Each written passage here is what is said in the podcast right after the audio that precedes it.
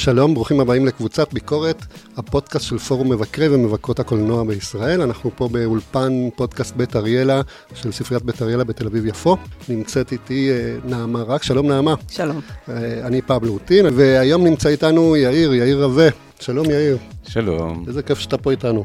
איזה כיף. תודה לנעמה שהתאמצה, כי היה לנו נורא קשה לתאם תאריכים. ותאזמן, ותודה ש... בסוף אה, מצאנו. שכן, שעשיתם את זה. אה, זה כיף להגיד את זה תמיד, שאתה אחד האנשים שתמיד נותנים השראה להרבה מבקרים צעירים. אתה, מבחינתי אתה עדיין צעיר, אבל, אבל אין מה לעשות. זה, אה, יש לך את הקילומטראז' שלך, והרבה כמוני, כאילו, אני הגעתי לארץ והייתי קורא, הגעתי לישראל כעולה, כן?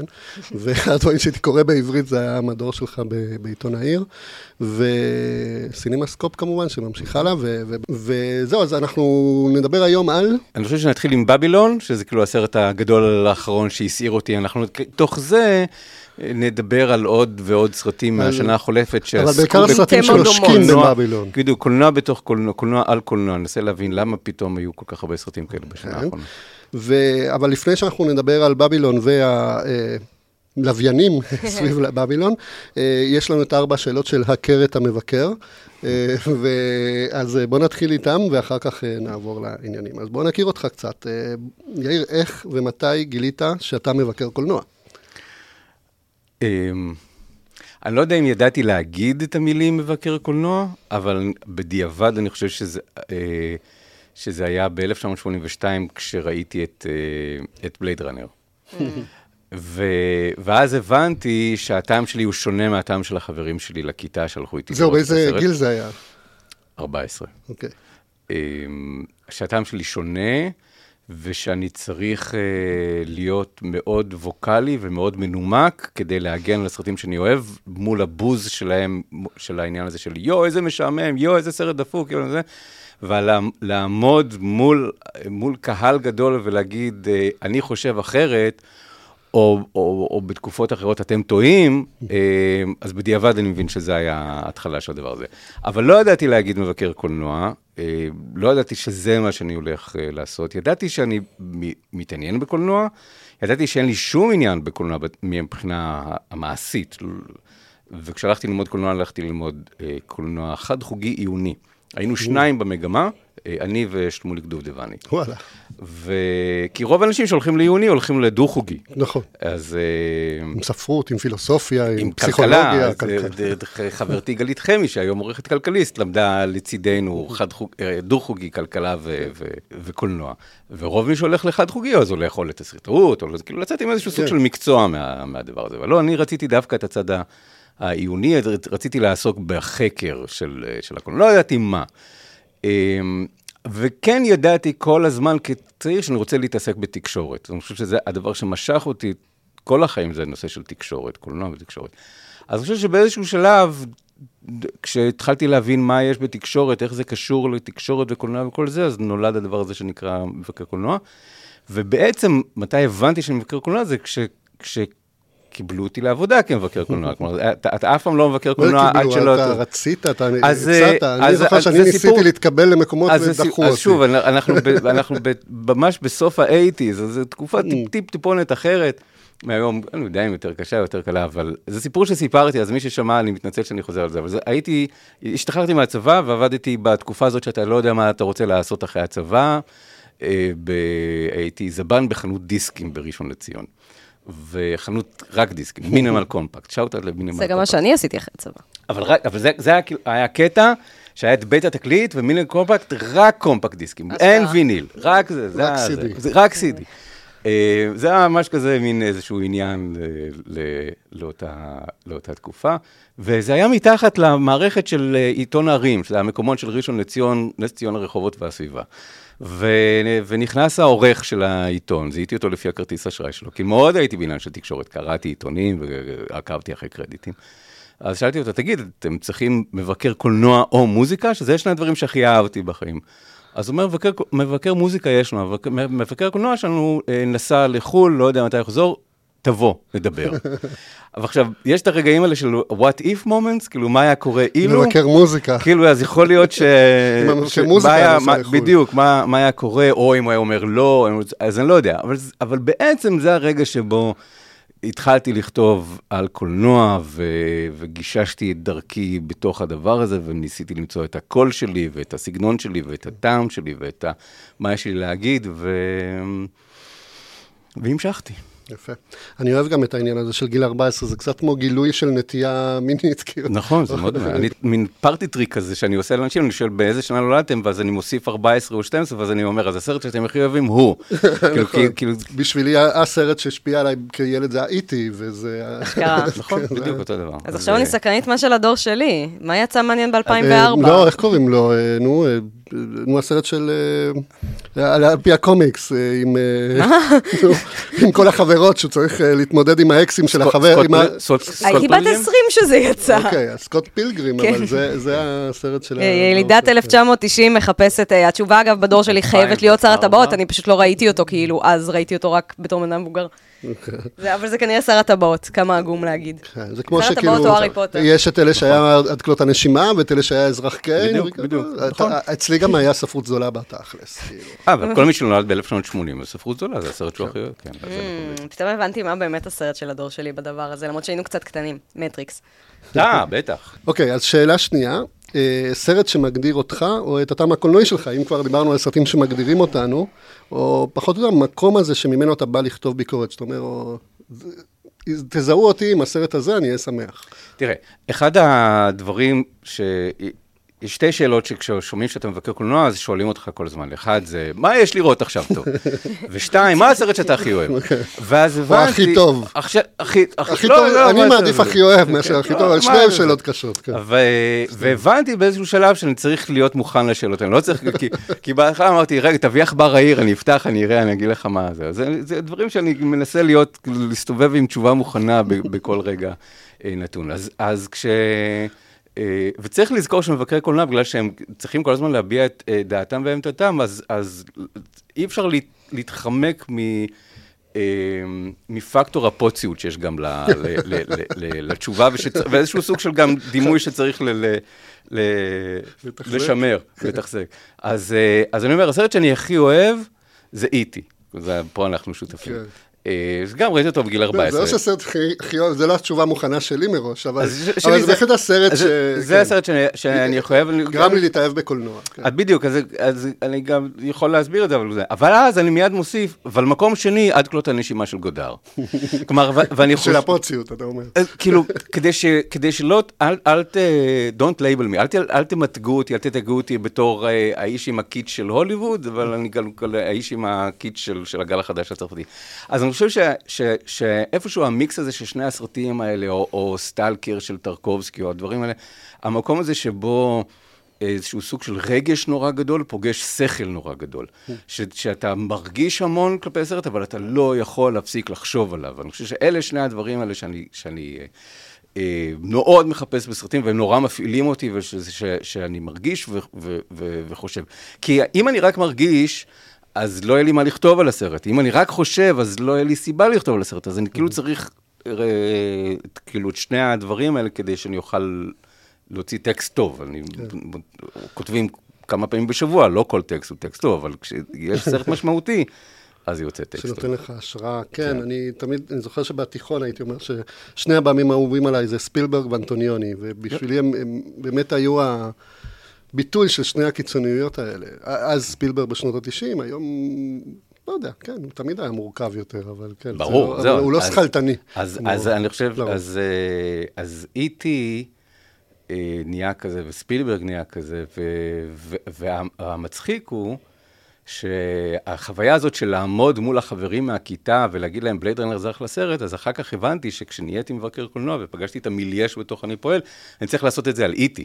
לעמוד מול כולם ולהגיד, רגע, אתם, איטי זה סרט אדיר, אתם כלומר, הוא נורא חכם, הוא נורא מורכב, הוא נורא, יש בו המון שכבות, הוא זה- הוא לא רק כאילו קיץ' או כל הדברים, הדימויים שנתנו לו אה, סרט ילדים או סרט של דיסני או משהו כזה.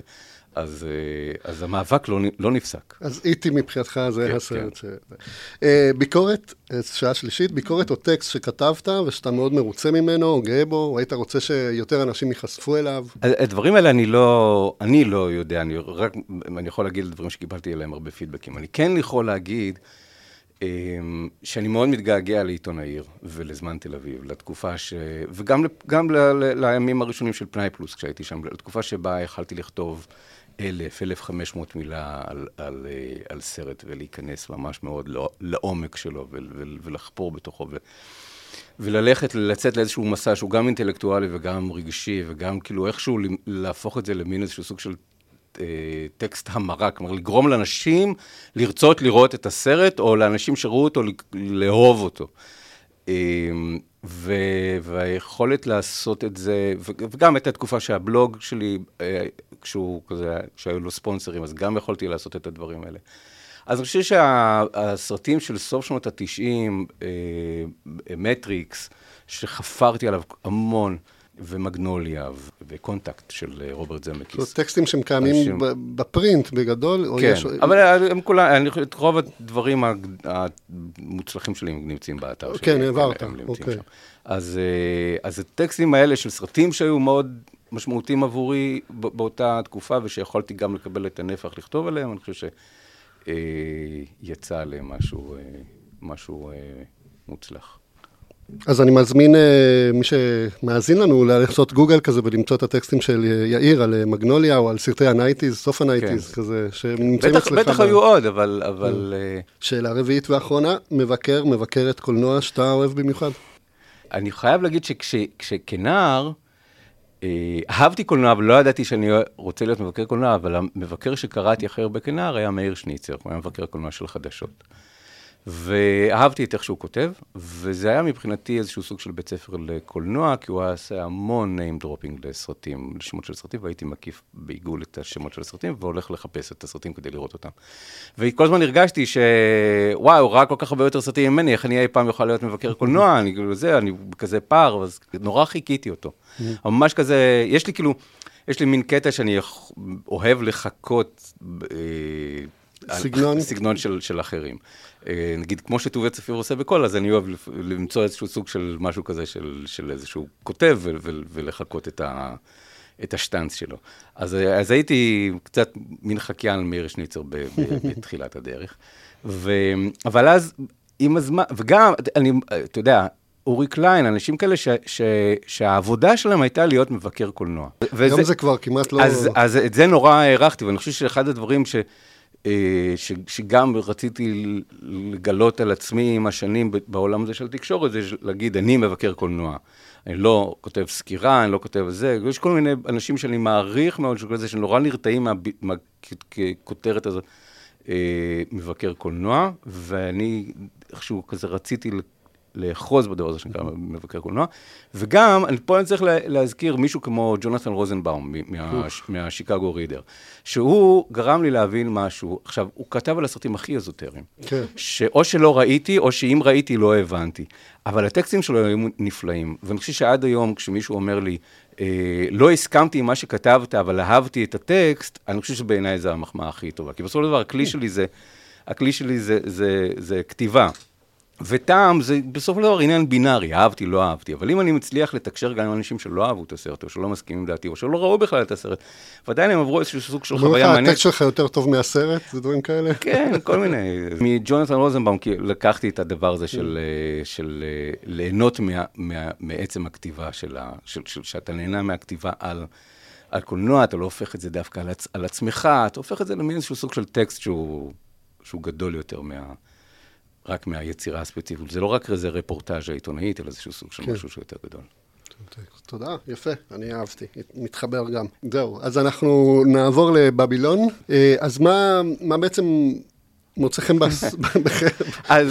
בסרט הזה? אז אם, אם יש איזשהו קו שמחבר בין, ה, אה, בין כל מה שהדברים שדיברנו עליהם בהקדמה, זה שאני אוהב דברים שיש להם איזשהו סוג של נוכחות. בין אם זה סגנון הכתיבה, או...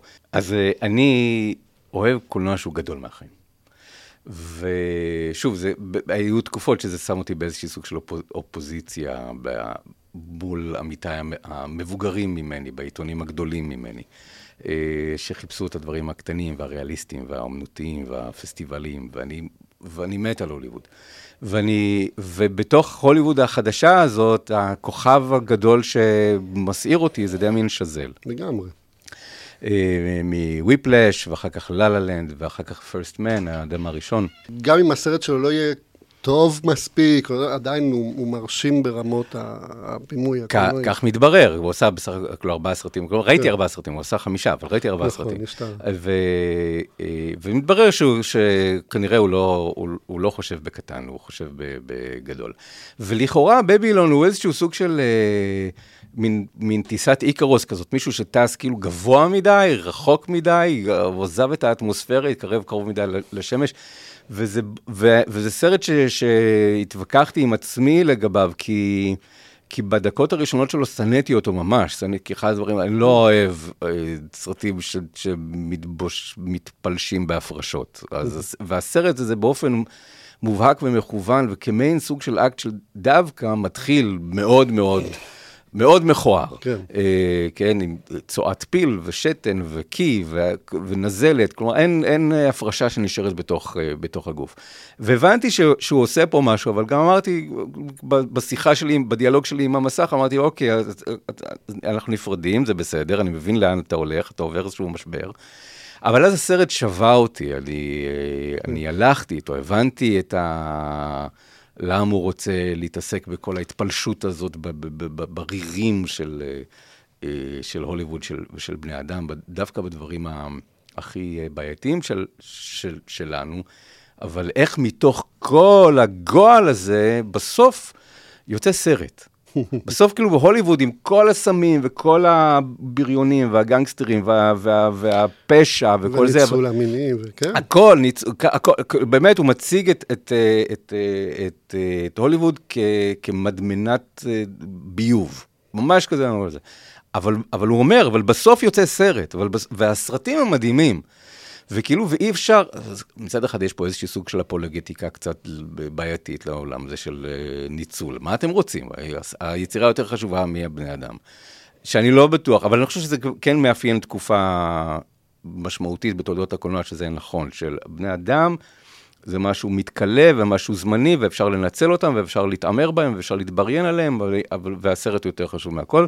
אני לא בטוח שזה המקום שבו אנחנו נמצאים כיום. זה לא התקופה של... הדיון הוא הפוך היום. זאת אומרת, העמדה היא הפוכה מאוד. זאת אומרת, אה, אה, הנושא הזה חוזר בהרבה מהסרטים ש... שנעשו השנה, אם כן. אני כבר פותח את זה עוד לפני שהם נכנסים גם לים... בבילון. יש לי הערת אגב, שאני חושבת שמה שמעניין בבבילון זה שזה לא סרט על יוצר ספציפי שמנצל אנשים, זה יותר אווירה של תעשייה של... כאילו, לא, אין איזה במאי רשע, שכל פעם שמישהי עובדת איתו, אז היא יוצאת בוכה. לא, הגיבורים עצמם קודם אה, מנצלים, ואחר כך מנוצלים. אבל אה, דווקא מה שאתה. אומר, אני מחזקת את זה, היום התפיסה היא שאנשים הם יותר חשובים, אבל גם האנשים הבעייתיים, הדיון בהם הוא חשוב. ודווקא בסרט הזה זה בגלל שיש תעשייה, יש לה את הבעיות, בתוכה יש את האנשים הקטנים שהם מעניינים, אבל גם הסרטים הם מעניינים. כאילו, היום האדם הוא כל כך מעניין, שאפילו האדם הבעייתי הוא יותר מעניין מאיך כן. שהתעניינו בזה אז. זה היה כן. כזה, כן, כאלה דברים קורים, זה לא שמישהו ספציפי עושה את זה, זה פשוט קורה. אבל אם, אם אני צריך כאילו לחשוב על, ה, על איזשהו סוג של מין אה, רעיון על של, של, של, של, של שזל בסרט, אז נדמה לי שהוא אומר, כאילו, כדי להצמיח את הפרחים הכי יפים, אתה צריך את הדשן הכי מסריח hmm. מתחת. Okay. אוקיי. זה מין איזשהו סוג של ככה, ככה, כן. נולד, ככה נולדה הוליווד, ככה נוצרה... אה, נוצרה הוליווד. והסרט הוא פשוט, הוא וירטואוזי, הוא מרגיב. אני חושב שאתה יודע, ההתנגדות הגדולה שהייתה לי לסרט זה בדיוק זה, כי אני רוצה להאמין שאפשר גם להיות אנשים טובים ולעשות יצירות מפוארות. זה לא, זה כאילו מרגיש שזה, כמו שאמרת, אפולוגטיקה, זה סוג של הצדקה בדיעבד של למה להיות זבל. כאילו, זה, לא, אתה היית זבל במקרה, עשית סרטים טובים גם, אבל... נכון. לא יודע, אני תמיד חושב למשל על רוברט אלטמן, או סקורסזה. רוברט אלטמן היה איש נורא.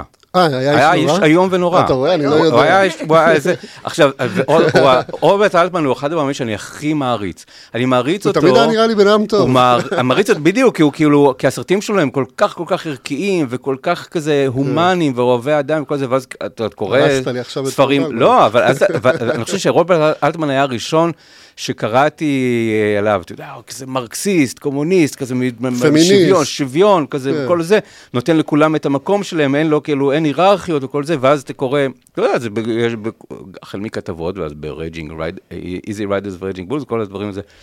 שהוא גם אה, דיקטטור לא, לא קטן, ואדם שהשפיל אנשים על הסט והיה אה, קשה. ואני חושב שזו הפעם הראשונה שהייתי צריך להתמודד עם העניין הזה של, כאילו, אל תקרא על הסיפורים, על, על כן. הבמאים שאתה אוהב, זה תמיד תהיה באיזשהו סוג של אה, קונפליקט, אז, ל- אז, אז גם אלטמן. בוא, לא- בוא, בוא נעשה לא- איזה לא כוכבית קשה. על הנושא כן. הזה, כי אנחנו נחזור עליו בטוח, ואני רוצה קצת יותר לצלול לתוך ההת- הדברים המדהימים שיש בבבילון, שגם כן. התחלת לדבר על הווירטואוזיות ועל הגודל של זה, וזה סרט שהוא גם וירטואוזי וגם עוסק באיך נוצרת הווירטואוזיות הזאת. כן. למשל, הסצנה, כאילו, אני חושב שיש פה שתי סיקוונסים של masterpiece.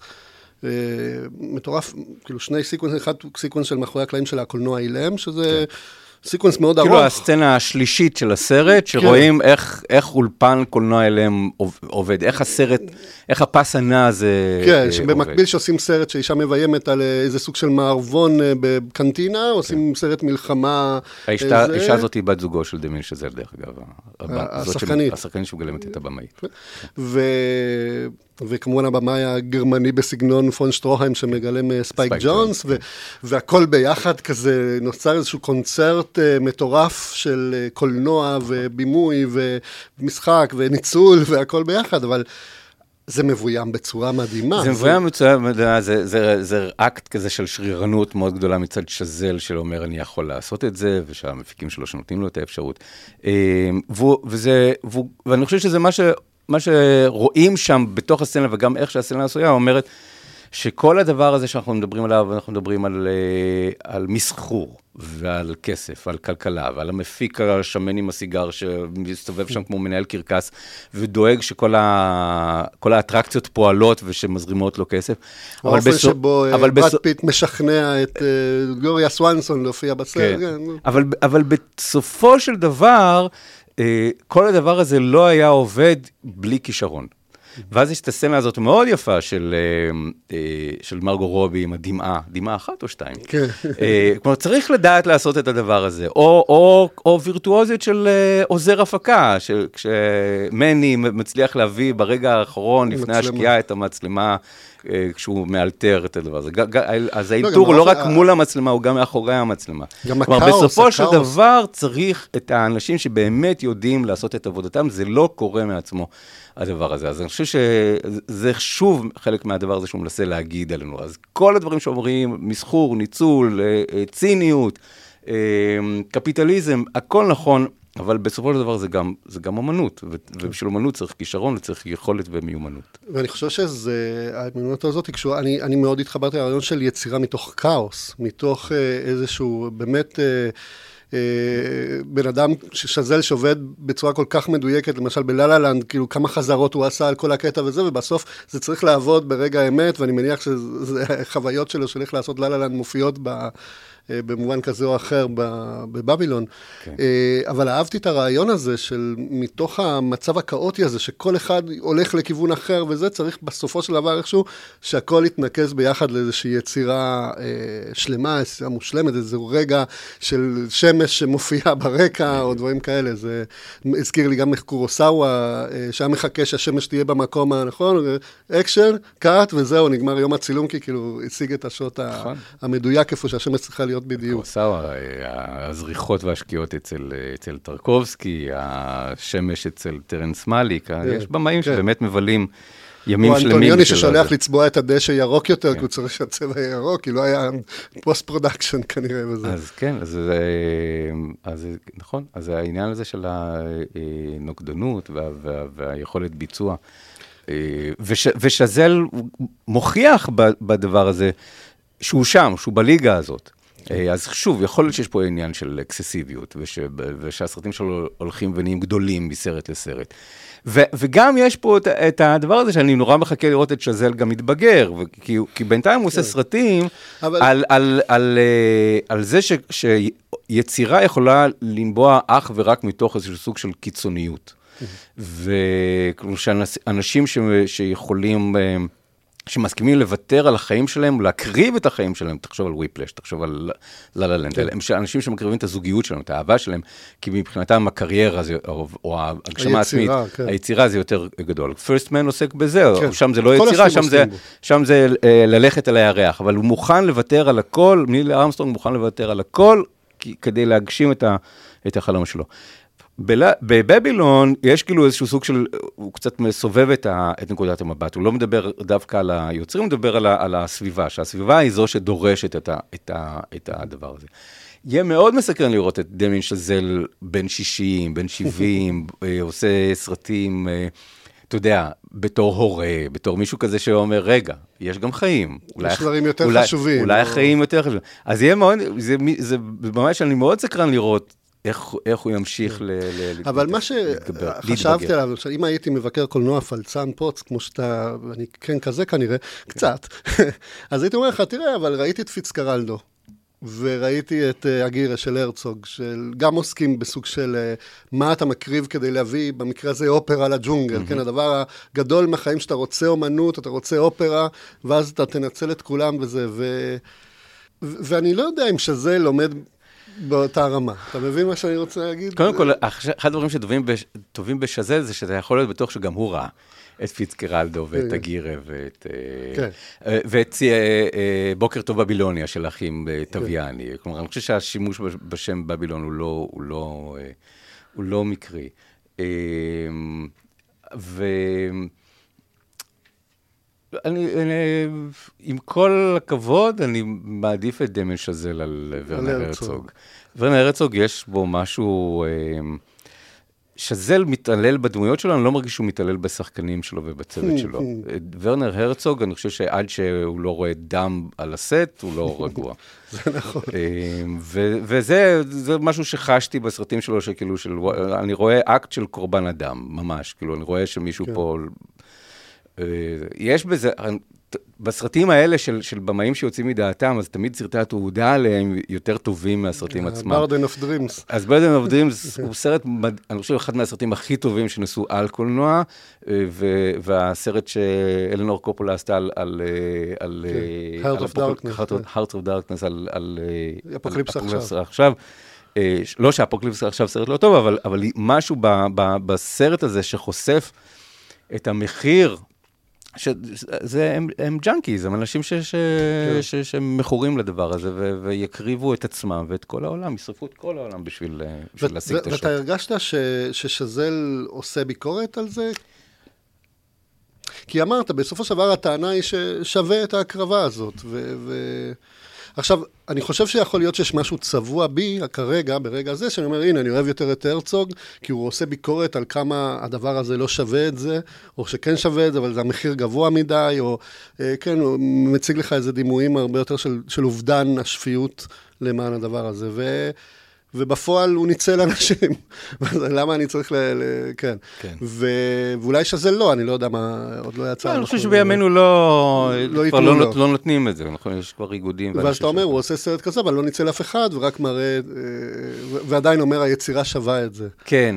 אה, אז אני לא, לא בטוח שהוא בא באופן ביקורתי. אם הוא בא באופן ביקורתי, הוא בא, הוא, הוא כן, אני חושב שמנסה להראות לנו איך הסיפורים השתנו. כלומר, אה, זה לא מקרי שהסרט הזה, כאילו, הציר של הסרט הזה הוא נע סביב שיר השיר בגשם. הוא בעצם מספר לנו את אותו סיפור, ש... סיפור היסטורי אמיתי שקרה בהוליווד ב-1927, אה, אותו סיפור שקרה, שאותו מתאר שיר השיר בגשם. הוא אומר, אבל, אבל ב-1952, הימים המאוד מאוד תמימים ונאיביים, שאף אחד לא העז להיות בוטה, אי אפשר להראות אה, סקס ואלימות בקולנוע. אז סיפרו לכם את הסרט הזה באופן אחד, את הסיפור הזה. אבל הסיפור הזה אפשר לספר אותו גם אחרת, ואפשר לספר את, ה, את, ה, את הקורבנות שלה, ש, ש, שהיו שם. לא, לא ללעוג לשחקנית שהושלכה הצידה כי יש לה קול צפצפני, אלא להבין שאנשים שילמו בחייהם על, ה, על, ה, כן. על קריירות שהסתיימו. כן, הסיפור בהתחלה יש איזה מהדהד לפתי ארברקל, וה... כן, אז, כאילו, אז אה, להראות את. רוסקו, לא. כן, כן, רוסקו, כן, כן, פתי, כן, ארבע. כן, כן, כן, אותו. אמ, אז, אה, אז, ושוב, יש את הספר של קנט אנגר, אה, הוליווד בבילון. שוב, אני חושב שהשם של הסרט מרפרר לדבר הזה, שהוא מין סוג של קטלוג של כל הסקנדלים בתולדות הוליווד, של סמים ואונס ורצח ו, וכן הלאה. יש את אה, הסרט שעשה בוגדנוביץ' גם, על צ'פלין וזאת ב- בספינה, באונייה של אה, בדיקת צמיהו. קץ מיהו, נכון, בדיקת צמיהו. נכון. אה, אה, אני בדיוק באתי להגיד שבפודקאסט המאוד טוב אה, You Must Remember This, יש סדרה שהם עושים fact checking להוליווד בבילון, ואז מיד אמרת בגדנוביץ', ויש סדרה גם עליו, באותו פודקאסט. של זוג- עקצתי המלצה. זוגתו של ריין ג'ונסון. אני, אני אוהב אה, דברים שעושות בנות זוג של במאים שאני אוהב. אוקיי. אה, הסדרה היא על בת הזוג של- לשעבר של פיטר בגדונוביץ', כמובן. אה, על, פוליפלט, אה, לא? כן. כן. נראה לי הלכנו הפסקתי. פה עם ה- name dropping זה חלק מה... ועוד של פודקאסטים, זה חשוב. כן, אוקיי, אז אז איפה היינו בכלל? כן, היינו בבבילון. אז אה, קנט אנגר וכל הספר שלו, הוליווד. אז, אז, אז, הוא, אז הוא מראה לנו את העניין הזה של... אה, זה, בדיוק 70 שנה אחרי שיר אשר בגשם, והוא אומר, אה, וכולם אומרים, אה, שיר אשר בגשם סרט יותר טוב, ואני מודה, שיר אשר בגשם סרט יותר טוב, הוא באמת יצירת מופת. אבל הוא מספר לנו, הוא אומר, תקשיבו, הסיפור ההיסטורי שמספר, שסיפרו לכם, הוא לא הסיפור הנכון, הוא לא הסיפור היחיד, הוא לא זה, יש דרך לספר את זה. וברור שכולנו מעדיפים את הסיפור השמח, החייכני, הקומדיה עם ההפי אנד והשירים השמחים. אבל, אבל באותה תקופה אפשר, היום, מה שאי אפשר היה לעשות ב-52, היום אפשר לספר את הסיפור האמיתי, במרכאות, אה, של אותה תקופה, אה, אבל עם ה... כן, אה, blood, sweat and tears של... מה שמביא אותי לסיקוונס השני, או סצנה השנייה, שחשבתי שהיא masterpiece בסרט, שזה הסצנה שמצלמים את הקולנוע המדבר בפעם הראשונה, ומרגו רובי צריכה לעמוד בדיוק בסימן אה, מול המיקרופון, ו... כן. והצלם בפנים מזיע, ושזה באמת רימייק, כאילו כן, לסצנה אפל לסצנה, ממש אחד הסצנות, או כמה סצנות מפורסמות משיר השיר בגשם, ו- ו- וזה באמת מדגים את מה שאתה אומר, ואני חושב שזה גם מבריק מבחינת תסריטאית, אה, איך להפוך את הדבר הזה ולהראות, אה, צחקתם, צחקתם, אבל תראו מה באמת, על מה אתם באמת צוחקים. אה, וגם הרגשתי שזו סצנה מאוד זועמת, מאוד קולנועית זועמת, מאוד יפה. ב, ב, ב, הרגשתי גם שזה סוג של, אני לא יודע למה, אבל הרגשתי שזה סוג של כעס על האפקטים הדיגיטליים. זאת אומרת, ההקבלה של הסאונד, תעמדו פה, תעשו ככה, שהם כאילו הורגים את, למרות שהוא בטח משתמש בעצמו בהרבה אפקטים. דווקא בסרט הזה אני חושב שנאמר שבאופן עקרוני, לא בדקתי, או זה צריך לחכות לזה, של הכל פרקטיקל, שלא היו אפקטים דיגיטליים בסרט הזה. אפילו הפיל? אפילו מה? אפילו הפיל? אה, יפה. חוץ מהפיל. לא, אני, יודע שכן היו, כי... אה, איך קוראים לו? עודד גרנות, ש... כן. הוא אמר שהוא עבד גם קצת על הסרט, אה, אבל, שזה... אבל, אבל בטח מעט יחסית, אני מניח, ו... והוא אמר שהוא גם היה לו קצת... אה, במאחורי הקלעים, איך קוראים לו? שזל, הוא לא כל כך אוהב אנשי אפקטים כנראה. אני חושב, ש... אני חושב ששזל, אם אני מבין משהו בקשר שלו עם הסרטים שלו, הוא לא אוהב אנשים שאומרים לו מה לעשות. הוא לא אוהב שמי שקורא, אומר אקשן ו cut, הוא, ה- או הסאונדמן מה- מהתא ההקלטה, ולא הבמאי ש... ש... שמדבר על ה... מול ה... אה, מול המשחק. אה, אני חושב שזה, שזאת, אה, שזאת הבעיה. אני חושב שהוא גם רוצה להראות לנו, תראו מה איבדנו. כן. בדבר הזה. איזה תנופה הייתה כשכל עוד הקולנוע היה אילם. בדיוק, זה כאוס מול סדר, זה חופש מול דיקטטורה, זה כן, שתי כן. הסצנות האלה הם שה- מראה אחת של השנייה. המצלמה כלואה בתוך חדר, חדר מוות, זה לא יכולה לזוז. שהורג את המצלמה. הורג את הצלם, כן. ו... והסאונד כלוא למעלה, והשחקנים צריכים ללכת לאיזשהו סוג של מקום מוסכם, ואי אפשר, אי אפשר לשחזר את הרגע היפה הזה שבו הבמאית אומרת. שתי דמעות, כן. או משהו כזה. פתאום, פתאום משהו. נעלם, איזשהו סוג של הרוטב נמצץ מלשד, ה... מלשד הקולנוע, כן. משהו כזה. במובן הזה, כאילו, כן, אני, אני מאוד אהבתי את מה שיש לו להגיד על יצירה ועל קולנוע ועל תהליך היצירה ועל זה, אבל מאוד לא אהבתי את כל הסוף, איך הוא מדרדר את הדמויות, גם הרגשתי שזה עשוי פחות טוב, גם שזה יותר קלישאתי ונדוש. אה, אבל, אבל אני, אני מודה, אני גם לא אוהב שמתעללים בדמויות, אבל אני חושב שאחד הדברים שאני רואה אצל שזה, זה שזה מה שהוא עושה, הוא, הדמויות אצלו, הם, אני יודע כבר שהן לא גומרות ב-happily ever after, אמ, והוא הלך אה, רחוק ועמוק עם הדבר הזה, עם, ה, עם ההידרדרות. אבל מצד שני, סרט שמתחיל עם, עם אה, ישבן של פיל, ונגמר עם, עם, עם טובי מגווייר אומר, Welcome to the asshole of, of Los Angeles, אז אתה מבין ש, שזה לא מקרי. כלומר, שאנחנו עוברים פה איזשהו סוג של, של יש של הרבה מסע. הומור אה, פקאלי, הומור, אה, כן. הומור של... יש גם את העניין שברד פיט צועק, בשביל מה צריך סאונד בקולנוע, ואז שומעים פלוצים ברקע, בדיוק נכון. מישהו מפליץ. בדיוק. ו- ואתה מבין שזה... או מישהו מוריד את המים. ו- כן. ו- ו- זאת אומרת, נכון. זה- זה, זה, יש, זה מעניין, כי זה סרט כאילו הוא מאוד זועם גם בהקשרים האלה. כן, לא? אני חושב ששזל אה, הוא יהיה ילד, ילד פרא, אה, והוא עצבני על כולם, וזה נורא יפה שנותנים לו לעשות כרגע מה שהוא רוצה, הוא בינתיים לא עשה סרט של מארוול, כדי ל- לממן את החשבונות שלו כן. בהוליווד. ובאמת, הוא מישהו שנורא מסקרן אותי לראות מה יהיה הסרט הבא שלו. איזה, איזה כלי קולנועי אתה הכי אוהב אצלו? איזה... בשפה.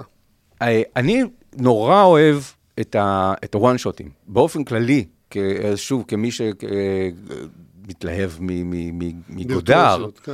ומ- אה, ומטרקובסקי, אז היכולת אה, לארגן one shot ארוך, שזה זה יכול להיות 7-10 דקות כמו אצל טרקובסקי, וזה יכול להיות גם 3-4 דקות, זה לא, זה לא, זה, לא- או, או ספילברג שיש לו one shotים של 50 שניות, שזה הרבה יותר, זה פי 4 יותר ארוך משוט ממוצע בסרט הוליוודי, אבל עדיין, ואז אתה מבין שלכל שוט יש שפה מאוד ברורה, מתי השוט מתחיל ומתי השוט נגמר, כלומר יש נימוק לדבר הזה. של הדבר. הכוריאוגרפיה של המצלמה, המיזנסצנה של האנשים מול המצלמה, וגם ההבנה הזאת שכשאתה נמצא בשוט כזה, אז יש לו משמעות אה, מסוימת. אה, אז, אז יש גם סרטים שאני לא אוהב, פתאום יש, רואה שמרכזים את כל תשומת הלב ואת כל הכישרון לשוט אחד שמגיע באיזשהו רגע דרמטי. אז אה, אצל שזל יש את זה כבר ממש בסצנה השנייה, ו... ושם, באמת וירטואל. אז, אז הדברים האלה שאתה מבין שמישהו כזה אומר, אני הולך רחוק, ואני מראה לכם שאני יכול לעשות את זה. שוב, זה נהיה, הפתיחה זה של נהיה, לה-לה-לנד, זה נהיה נדוש. כמו הפתיחה של לה-לה-לנד, שזה... נכון. לכאורה וואן שוט זה שלושה שוטים, אבל לא משנה, אני, ואתה כזה, וואו. אני לא, לא, מ- לא מתעסק ב... בטכניקה. כן, כי, בסופו של דבר זה מעבר לאיך עשו את זה. כי, כי יגידו לכם, לך שחקני תיאטרון, מה הבעיה? אנחנו, כל הצגה שאנחנו עושים כל ערב זה one shot. זה לא כזה מסובך, מה העניין? ה- מה שהעניין זה של, של לשמור על זה בפוקוס כל הזמן, כי הצלם הוא זה שעובד קשה, לא השחקנים. השחקנים יודעים לעשות את הדברים האלה. אה, אז אם מחברים שוטים כמו ש... אה, איך קוראים לו, איני- איניריטו עושה, כל הזמן מחברים שוטים, עושים stitching של שוטים ביחד. זה פחות מעניין אותי, אלא- ההבנה הזאת שיש לך פה איזשהו סוג של אה, רגע, רגע של דקדוק, רגע של, של, אה, של, אה, אה, שמישהו, אה, כות- בספר שאתה קורא, כותב לך עכשיו פסקה בבולד. כלומר, יש משמעות לפסקה הספציפית הזאת. לאוסף המילים, לבחירת המילים הזאת, לאיפה זה מתחיל ואיפה זה נגמר, ויש כאן איזשהו סוג של משהו שאומר, זו עכשיו סצנה משמעותית ב- ב- ב- בתוך הסרט, תתמודד איתה, ת- תתלהב ממנה, תמחא לה כפיים, כי יש פה איזשהו סוג של אקט, של איזשהו סוג של להטוטנות, אבל גם תנסה לשאול מה התפקיד שלה, מה המשמעות שלה במקום שבו היא נמצאת בסרט. אני חושב שמה מה שאני אוהב, וזה מחובר אחד לשני, כי הרבה פעמים one shot, אפשר להגיד שזה, אני אוהב להגיד לפעמים שזה עריכה בלי קאטים. זאת כן. אומרת שזה, אתה, אתה בונה את כל הדבר שצריך לקרות, אבל אתה מביא את המצלמה לכיוונים האלה, לה- כן. מהזווית הזאת, מקרוב, מרחוק, מזה, זה עובר, זה, ו... ובעצם אני תמיד מרגיש ששזל הוא בעצם אומן של קצב. הוא מתופף. הוא מתופף גם? הוא מתופף, לא ידעתי. כן. ורואים את זה בסרטים, זה- כמו שהיו אומרים על אנטוניוני, הנה, הוא למד אדריכלות, אז uh, הוא משתמש מאוד טוב במרחבים ובזה, אז, אז אפשר לבוא להגיד, גם, לא, לא אוהב את החיבורים האוטריסטיים האלה, אבל, אבל בהחלט שזל הוא, הוא זה, זה כמעט מובן מאליו להגיד את זה, אבל כן, לה-לה-לנד וויפלאש וזה, אבל... אה, אבל הוא באמת אומן של קצב קולנועי. אתה, כן. אתה, אם יש משהו שאני יכול לבוא ולהגיד על כל סצנה בבבילון, זה שאני פשוט מרותק מבחינת ה, אה, איך הוא ממהר ועוצר ו- ועובר מקצב אחד לקצב אחר, ועובר מסצנה אחת וזה, וקצב ההליכה של האנשים, וקצב העצירה של האנשים, ופתאום סצנה אינטימית עם אה, מרגו רובי, בהתחלה, כן, מרגו רובי ומני, איך קוראים לו? השחקן המקסיקני, ואז, אה, אה, וחזרה למסיבה, ו- ו- וכל הסרט הזה הוא פשוט, הוא יודע לשלוט בך ממש בקצב הנכון. אולי טאר היה לו גם איזה אלמנט כן. קצבי מאוד מאוד יפה, אבל, אבל איך קוראים לו? אה, שזל עושה את זה בצורה אחרת. הוא אז, אתה- אז, הוא אז מכניס פה אותך לעולם אחר. נעשה callback ל- לתחילת השיחה שלנו, ונגיד החיבור הזה גם של מוזיקה, ש, שאני, שאני נורא אוהב, אבל, אבל זה לא הפך להיות המקצוע שלי, אבל אני פשוט נורא נורא אוהב מוזיקה, אז, אז בסרטים הנוכחות של המוזיקה היא מאוד משמעותית עבורי, והשיתוף פעולה של, של אה, שזל עם ג'סטין הורוביץ, המלחין הקבוע שלו כבר ארבעה סרטים, הוא פשוט פנומנלי בעיניי. אני חושב שהמוזיקה של, של בבילון היא אחת הטובות ששמעתי כבר הרבה מאוד שנים. לקולנוע, אני מכור לה, משהו, אני ממש הולך ברחוב, אני מקשיב לה, כי היא גם כזה נורא נורא בקצב של הליכה, לפעמים בקצב של... אה, אז, אז בעצם אה, אה, התחלת להגיד על ה... התייחסנו קצת לסצנה הזאת, שהיא רימייק של שיר השיר בגשם בכלל, הכל, אבל כאילו על ה... ו, איך קוראים לזה? הנחתי או שיערתי או פירשתי, שזו סצנה שהיא בעצם לא מדברת על כניסת הסאונד, אלא דרך כניסת הסאונד היא סוג של מטאפורה לאופן שבו האפקטים הדיגיטליים מגבילים את הקולנוע, כמו שהסאונד הגביל אותו אז, והיום אנחנו, אתם, אה, כל- מיני במאים יותר עסוקים לעשות את השוטים שיתאימו לאפקט הדיגיטלי ופחות, ל, נקרא לזה, לאומנות ולדרמה החשובה. אה, ואולי מבחינתי זה פתח לדבר על למה נעשו השנה כל כך הרבה סרטים על... אה, על קולנוע. על קולנוע. כן. כן. כמובן, זה סטרימינג, זה, זה אפקטים דיגיטליים, זה... אמ, אז קודם כל, בוא, בוא נריץ, כי- עשיתי, ממש עשיתי רשימה של סרטים שראיתי השנה, אמ, ו... ו... ושהם... נעמה מרוצה פה. ו- אני- זה עוזר לי בעריכה. כן, זה, והם, אמ, והם עוסקים ב, בקולנוע, אז חלקם זכו לתהודה יותר גדולה, חלקם אה, פחות, ואלה שלא, כדאי להשלים אותם. אז אה, בבילון, זה, אנחנו מתחילים פה. אה, בשבוע שעבר ראיתי סרט צרפתי שנקרא קאט. נכון, של, אוי, סרט אה, נהדר. של הופתעתי. הבמאי שעשה את הארטיסט, כן. ושעשה את OSS 117, כלומר, מישהו שלא מעט מהסרטים שלו הם סרטים על סרטים. ועשה את הסרט על גודר גם. נכון, אז כלומר זה, אבל זה כאילו סרט על איך עושים סרט זומבים דל תקציב בשוט אחד. כן. יש סרט הודי שנקרא הצגת הקולנוע האחרונה, שהיא מאוד מאוד דומה, אה, ממש דומה לפייבלמנים של אה, זה, כלומר, איך איך אבל ילד... עניים בהודו במקום מאורגנים בארצות הברית. נכון, אבל כאילו איך, העניין הזה, שאני חושב שזו חוויה שהיא אוניברסלית, גם מי שלא עובד בקולנוע. הרגע הזה שאתה נכנס לקולנוע בפעם הראשונה, ואתה מבין שוואו, יש פה משהו כאילו שהוא גדול מהחיים, שהוא האשליה בהתגלמותה, שזה לא החיים, שזה משהו כזה נפלא. אז יש אנשים שהפכו את זה לקריירה ולמקצוע, ויש אנשים שסתם כזה... פשוט נהנים. פשוט נהנים, אבל אני חושב שהרבה מאוד אנשים, תשאל אותם, מה הסרט הראשון שראית בקולנוע, לא, ב, לא בבית, בקולנוע, אבל אני חושב שהרבה מאוד אנשים יזכרו את הרגע הזה. זה הפורצ'ן של גיא ריצ'י, אה, שהוא גם ב- מאחורי הקלעים של סרטים. אה, סרט, של ג'אפר פנאהי, אה, אין דובים, אה, סרט איראני, מדהים, אה, על, על במאי שכלוא בביתו במעצר בית ומביים סרט בדרך פייסטיים. הפייבלמנים של, אה, של אה, ספילברג. אה, ברדו של אה, אה, איניאריטו. איניאריטו. ימי התום של ג'יימס גריי, ששם הוא לא ממש במאי, הוא כאילו רוצה להיות אומן, אבל, אבל ברור שזה סיפורו של הבמאי של, שרוצה, מגלה את האומנות ומנסה להבין איך האומנות משפיעה. הוא לא מאוד טוב, וחבל, סרט של סם מנדס שנקרא אימפריית האור. נופ, אין מצב, של ג'ורדן פיל. אימפריית האור זה בבית קולנוע, נחדד. באמת, אבל, כן. אבל בבית קולנוע שבו עומדת להיות הקרנת הבכורה של מרכבות האש. כן. זה ה... זה ה... זה ה... אבל, אבל, וזה נקרא... קולנוע והחיים. בדיוק, אבל זה, אבל זה הרי המפגש הזה של יש את החיים ויש את הקולנוע, ו-never the twain של meet, אם להשתמש בז'רגון. זה באמת סרט קצת מאכזב. כן, אבל, אבל אני אוהב את ה... אני אוהב את, את, את הרעיון כן. מאחוריו. אה, וגם בסרטי האימה, ברברי, פרל איקס, אה, שהם כולם סרטים על, mm, על, על, אוקיי, על כן, במאים, כן. והמשקל הבלתי נסבל של כישרון גדול עם ניקולס קייג'. אז לא, אה, כל הסרטים האלה בשנה האחרונה, כן. ראיתי אם כולם עוסקים בקול, בקולנוע, חלקם ב... בחוויה הזאת של כאילו לפגוש קולנוע בפעם הראשונה, אבל כולם, אני חושב, מדברים על זה שקולנוע זה חשוב. כן. עבור היוצרים, עבור היוצרים, כן. עבור הקהל, קולנוע זה משמעותי, קולנוע זה משהו ש, ש, שיכול לשנות את, ה, אה, את, ה, את החיים. מבין כל הסרטים האלה, חוץ מהפייבלמנים ובבילון, הסרט ש, שהכי הדהים אותי, כי הוא איזשהו סוג של משל די מדהים על קולנוע, זה נופ, זה, זה אין מצב, של ג'ורדן פיל.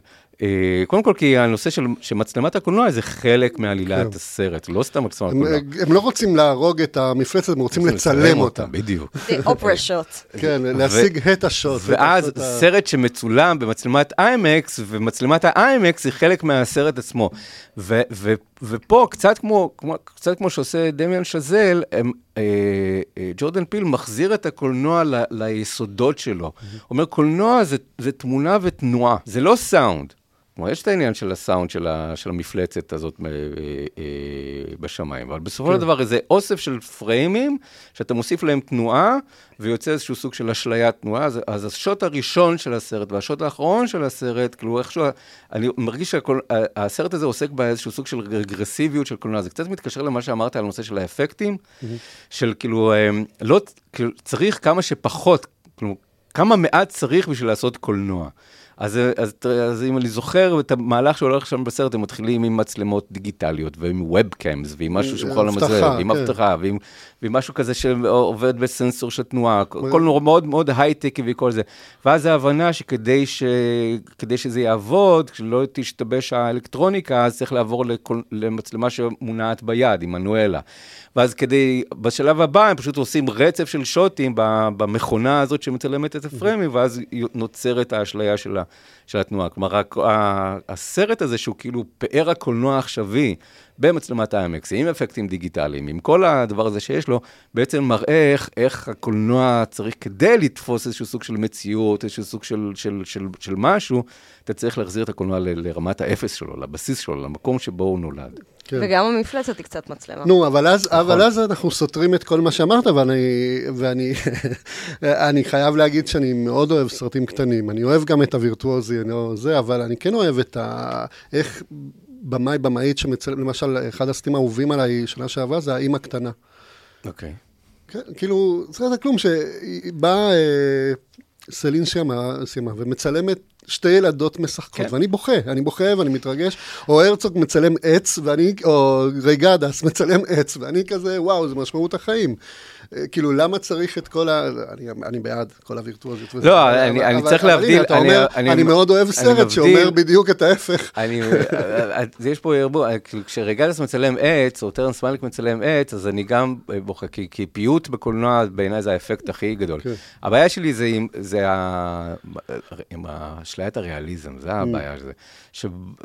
כאילו שאתה איזשהו סוג של, אומר לי, בוא, בוא תראה כמה חיים נוראים. כשאתה מצלם אוקיי. עץ, אתה אומר לי, בוא תראה כמה חיים יפים. וזה, וזה, ואני, ואני רוצה, או כמה חיים גדולים מהחיים, לא משנה. ומסתורים, ואתה לא יודע, וכל זה, ואתה שואל, ואתה זה, וכל זה, ואתה בוחן, וזה אסתטי וכל זה. לי יש בעיה עם סרטים, שוב, זה איזשהו סוג של הגדרה מאוד מאוד כללית, כי אני יכול למצוא הרבה סרטים כאלה שאני לא אוהב, וסרטים כאלה שאני כן אוהב, אבל באופן כללי, האשליה הזאת של לקחת מצלמה על הכתף, ולקחת אנשים, באור מחוספס ולהראות את אה, אומללות החיים. ש... אה, כן, כי אתה מאוד אוהב את צאי מינג-ליאנג, לפי מה שאני זוכר גם, למשל. צאי מינג-ליאנג מדהים. כן, נראה ששם מצלמה סטטית. אבל לא כשהוא שם מצלמה סטטית, יש גם הוא איזשהו זה. אבל אני כן אוהב את היוצרים, שלא משנה, שוב, הקדמתי כבר אמרתי גודר, כן. כי אני אוהב את האתגרים האלה, אני אוהב את הסרטים שהם איזשהו סוג של חידה אינטלקטואלית של מה קורה פה, ושמבקשים ממני. ואני מת על פיוט. שוב, אני כאילו גדלתי על ברכי טרקובסקי, אז טרקובסקי לימד אותי ש... שאתה כל הזמן צריך להיות באיזשהו סוג של מצב של השתאות מול, ה, אה, אה, מול המסך. לא רק איך הוא עושה את זה, אלא, אלא מה הוא אומר לי פה, ואז באמת, זו, זו, אין לי בעיה עם, עם, עם צדדים פיוטיים או נזיריים. כן. אני כאילו, ברמה האידיאולוגית, קשה לי עם, עם אנשים שאומרים לי, זה, זה החיים. כן. שוב, אני משתמש בדרדן, אחים דרדן, או, כן. או קן לואוץ', שעשו סרטים מדהימים ומצוינים, והם נורא טובים במה שהם עושים, אבל, אבל אני לא רוצה ל- ל- להיכנס לבית שלהם, אני לא רוצה לבוא אליהם הביתה, אני לא כן. רוצה להשתתף ב- ב- ב- בסיור הזה, שזה, שאני מבין את הווירטואוזות, אני מבין את, את, את זה שזה נורא קשה לעשות ריאליזם טוב, אבל אני גם מבין שזה שקר, שזה לא פחות אשליה מכל מה שעושה ספילברג, אז אני כבר מעדיף במאי שהוא לא משקר לי ואומר, זה, אני עושה אשליה וזה אשליה. במאים שאומרים, שבפועל עושים לי אש, אשליה של עריכה ושל משחק ושל אה, לצעוק אקשן וקאט, אבל אומרים, אבל אה, זה החיים. כן, אני חושב שאפשר להבין דברים גדולים על החיים גם בלי לסבול. בהקשר הזה מחזיר אותי לבבילון ולשוט הכי משמעותי לדעתי, של המסר של הסרט אולי נראה לי, אולי סתם אני זרקתי, אולי לא הכי, אבל סוף הסצנה של הקולנוע אילם עם השקיעה שדיברנו והנשיקה בשקיעה, שאתה אומר, בסופו של דבר, כל הווירטואוזיות הזאת של סצנת מלחמה, ומיליון סטטיסטים, ומצלמות שנשברות, ואקשן וזה, זה כדי להגיע לרגע הזה שאתה רואה פשוט זוג מול השקיעה, ו- ו- ואתה מתרגש כאילו מהדבר הזה. עדיין, הסצנה עם כל הסטטיסטים למטה, הכל כזה מושלם, אבל אה, זאת אומרת, זה סוג של שילוב, אני חושב, אה, מושלם אולי, בין הווירטואוזיות, כל הסטטיסטים, כל הזה, כל התלבושות, כל הזה, לבין הפשטות הפיוטית. פשטות ש... פיוטית, וגם איזשהו סוג של הבנה שהקולנוע, והנושא הזה של הטיים בקולנוע זה איזשהו נס. זה כן. משהו שהרבה פעמים קורה מעצמו. לא משנה איזה במאי גרמני תהיה, כדי שזה יגיע בזמן הנכון, ברגע הנכון, שיהיה אקשן וכל זה, לפעמים זה פשוט צריך להיות מזל. או כמו השוט האחרון שמצלמת בנופ, סוג של... בדיוק. או בקאט. כן. נכון. אמ, וקאט, מה שיפה בקאט זה שאם אמרנו שדמי שזל מדבר על זה של כאילו שתישרף המשפחה, הקולנוע יותר חשוב, קאט עוסק בזה. הם מצליחים בגלל המשפחה. בדיוק, זה כאילו, נדמה לנו שכאילו שהמשפחה מפריעה לו, אבל בסופו של דבר, מה שמציל את השוט האחרון זה אוקיי, אז יש לנו, יש לנו בעצם שני נושאים שחוזרים ב, ב, בכל הסרטים על קולנוע אולי, לא יודע אם בכולם. אחד זה ההקרבה למען, מי, מי מת, כן. מי מת בשביל שהיצירה הזאת תהיה קיימת, או מי, מי הוקרב בדרך, והאם זה לגיטימי. נושא שאני חושב שבא בעקבות עידן מיטו, בעקבות כל השאלה הזאת של כמה לגיטימי לתת לכל מיני וירטואוזים, אומנים. היוצר והיצירה. כן, היוצר והיצירה, ו... כן. וזה בא או ממקום אישי, כמו ספילברג, ששואל האם אני הקרבתי את המשפחה או לא, ו... או, או, או ממקום ת... תעשייתי יותר, חברתי, כמו... איך קוראים לו, שזל, או ממקום של סרט אימה, מי באמת נרצח שם, אה, או משפחה, כמו בכת, כאילו, גם, אז עדיף לא להקריב, אפשר ביחד, כל, כל, אבל, אבל דיון סביב השאלה הזאת, כמה, כמה זבל, כמה דוש אתה צריך לעשות, או את צריכה להיות, אה, כדי לה, להשיג את הגדולה, והאם אפשר להשיג גם גדולה בלי. ו... והשאלה השנייה זה הגעגוע לקולנוע הגדול. כן, וה... שזה אולי מסביר איך כל הסרטים האלה כזה התקבצו בשנה אחת, עכשיו, חלק מהם זה צירוף מקרים, במקרה, כן. כי צריך זה לזכור. זה קורונה וסטרימינג. כן, צריך לזכור אה, שכל הזמן עושים סרטים על סרטים, כן. זה לא נכון. משהו שהוא מוצע בשנת 2022. אבל, uh, אבל באמת יש איזשהו קבץ, ואני חושב שהפייבלמנים הוא עדות לאיזה סרט שנעשה אחרי 2020 ונכתב בסוף 2020, ואני חושב שזה, שלא מעט מהסרטים האלה הם באמת איזשהו סוג של ריאקציה לקורונה.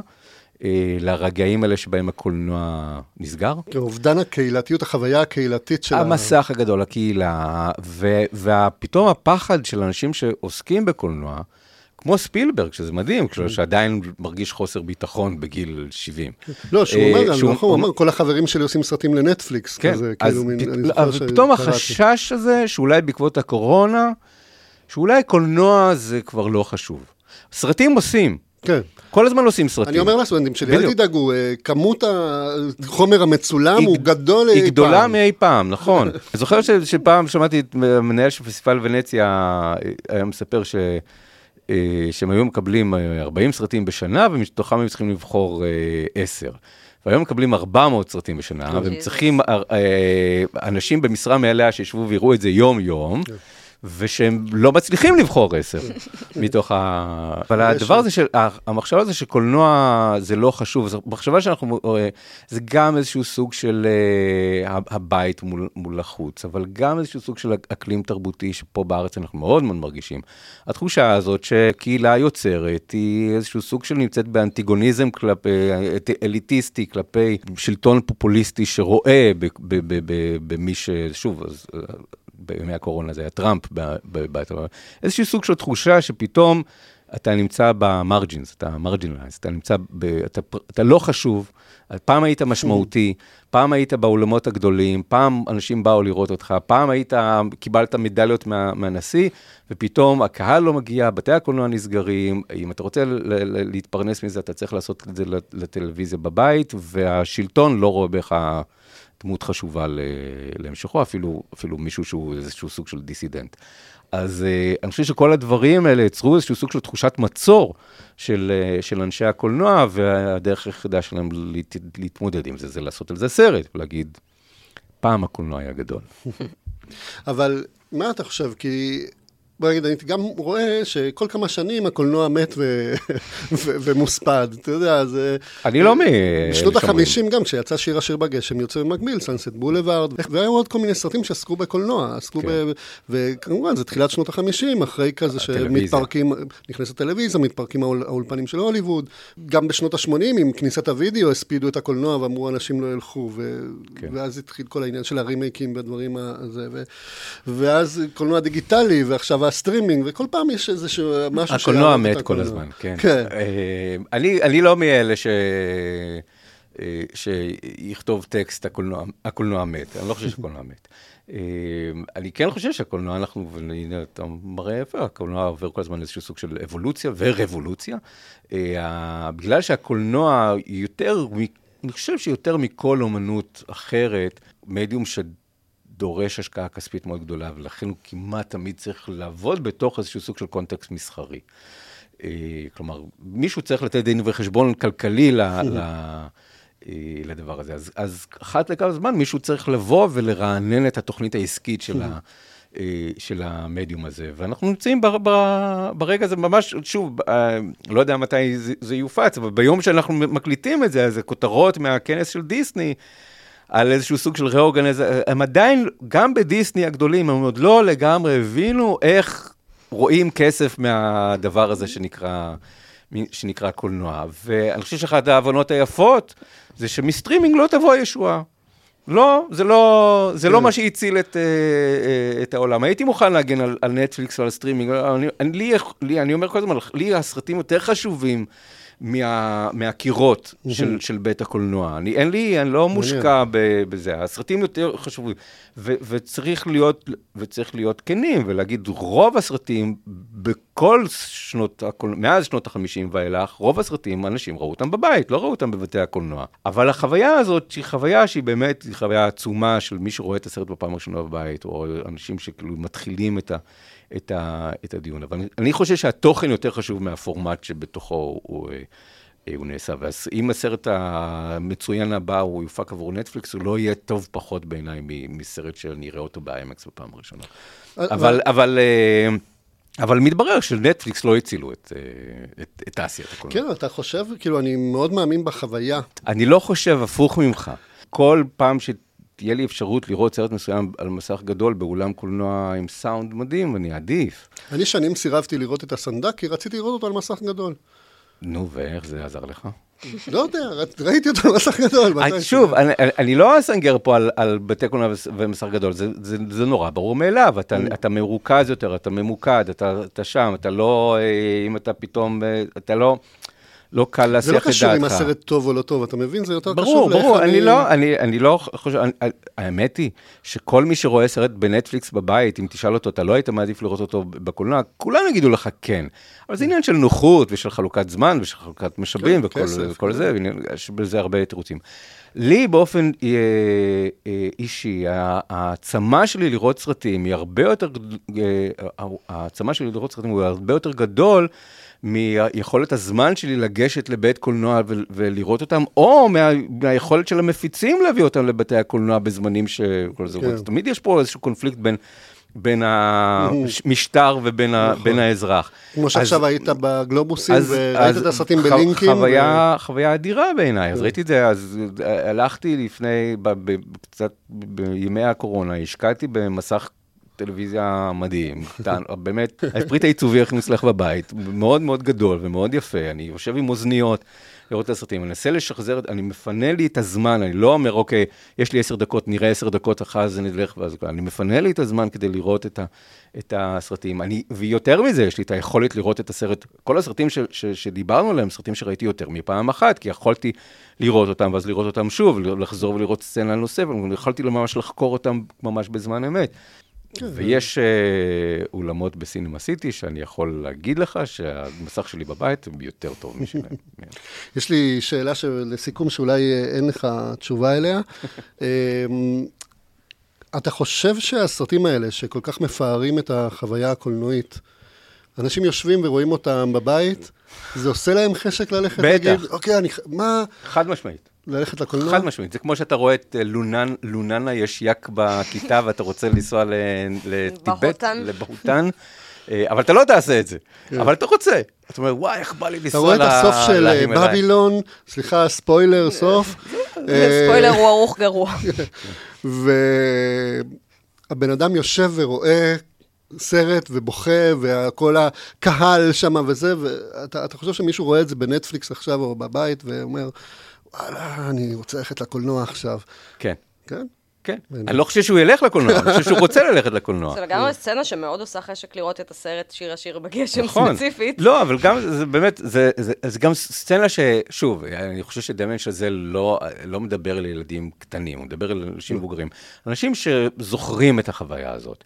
ואני מאוד מקווה שאנשים שרואים את הסצנה הזאת, והם כבר מבוגרים וציניים וזה, אבל אם יש להם ילדים או נכדים, הם יגידו, וואה, אני צריך לתת לילד שלי או לנכד שלי את החוויה את הזאת. שיהיה לו את הזיכרון הזה של סרט אחד משמעותי שהוא ראה בקולנוע, ושהוא אמר, וואו, כזה לא ראיתם וזה. ו- בטח גם הפייבלמנים, כשאתה רואה את הפתיחה, וגם ספילברג, ש- שאתה הולך לראות את זה בקולנוע, הוא הקליט הודעה, תודה שבאתם לקולנוע לראות כן. את הסרט. ו- ומה שיפה בפייבלמן, שזה זה The Greatest Show on Earth, כלומר, הוא לא בחר איזשהו, ס- איזה, הוא בחר סרט שעם השנים לא נחשב לסרט הכי טוב בתולדות הקולנוע, והוא אומר, "אה, זה לא משנה, הדירוג הזה של המבקרי קולנוע, של מה הסרט אומר, וכל זה, החוויה היא חוויה, גם סרט שנחשב על די כול, באופן די קונצנזוס כסרט גרוע של ססי בי דה מיל, הסרט הזה מבחינתי היה הסרט שהתחיל לי את, ה- את הסיפור, אז אני, אז אני חושב שכן. מעניין אם אה, נראה את התקופה הזאת כרקוויאם, של סרטים כן. שעשו רקוויאם לחוויה הקולנועית באולם, שהם כולם מתגעגעים אליה וזה, או איך הקולנוע הציל את עצמו. עכשיו אני דרך סקרנית אה, אם, לעשות חשק לראות סרטים בקולנוע. ממש. עכשיו אני- סקרנית לדעת אם אתם זוכרים את הסרטים הראשונים שראיתם בקולנוע. אה, בטח. איטי. הראשון, ever? אשכרה. באמת? אני יליד 76, וראיתי את זה ב-82, 83. אז לי זה היה אה, פנטזיה. איזה כיף. לא, לא בזמן אמת. לא, אבל אלא זה מדהים. זה- היה פעם לא ראיתי בקולנוע- את זה על מסך גדול. בקולנוע גת, אנחנו מראשון, אז זה היה מיום תל אביב, הייתי חמש אולי, כן, או אני הייתי בן. 5-6 כשראיתי איתי. אה, ולקחו, ציפו שאני ארדם, אני חושב, ולקחו את אחותי, ואני כאילו פשוט הייתי שם ב- יושב שם המום. נקלעתי לסיטואציה. האמת שזה היה- זה הדאבל פיצ'ר שראיתי, זה איטי ומשהו, סרט של הפרצ'יס, שזה הלהקה של אה, ילדים אה. ספרדים, ש... אוי, זה היה חמוד. סדרת סרטים כזה על ילדים. אז לי יש אה, תשובה ממש טובה שהיא פשוט לא נכונה. אה, התשובה הלא נכונה שלי היא שהסרט השני שראיתי בקולנוע היה מלך האריות. אה, וזה היה סרט ממש טוב לראות בקולנוע בתור ילדה בת חמש, שהייתי כזה, אה, וואו, כאילו כבר ראיתי סרטים בווידאו שלו והייתי כזה, וואו, אבא שלו נפל, ועכשיו הוא יקום והכל יהיה בסדר. ואז כל הילדים בעולם מתחילים לבכות, שמבינים שזה לא קורה, אבל זו לא התשובה הנכונה. התשובה האמיתית היא שראיתי את הסרט המאוד זניח אצבעונית אה, בגרסה של אה, דון בלוף, שאפילו הוא לא זוכר שהוא עשה, אה, ואני לא זוכרת ממנו כלום, חוץ משוט אחד של נמלים. ההורים, קחו את הילדים שלכם לסרטים משמעותיים. לבדוק בבקשה לא באינטרנט לא איזה לזה. סרט טוב. סרטים ש- שיזכרו לכם את זה לחובה. יש סינמטק ילדים בחולון, ממש למטרה הזו. והם לא מכירים סרטי אנימציה תאילנדים? אני לא יודעת, האמת, אבל גם בסינמטק תל אביב יש אה, מלא הקרנות קלאסיקות, אז אה, שתדעו, אה, כן. מה- אה, אז מאזינים כן, תל אני לקחתי אביבים. את הבנות שלי לראות את, את סיפור הפרברים ואת צלילי המוזיקה, כשזה היה בסינ- בסינמטק, בעותקים חדשים, והן מודות לי עד היום. יופי, אז תודה גם לך שהיית איתנו, והיינו עכשיו, ב... ב- היינו קבוצת ביקורת, הפודקאסט של מבקרי ומבקרות הקולנוע בישראל, של הפורום. אה, הקלטנו את זה באולפני פודקאסט בית אריאלה, בספריית בית אריאלה בתל אביב יפו. תודה נעמה שהיית פה תודה, פבלו. איתנו, ויאללה, עד לפעם הבאה. ותודה יאיר. תודה. יאיר. תודה.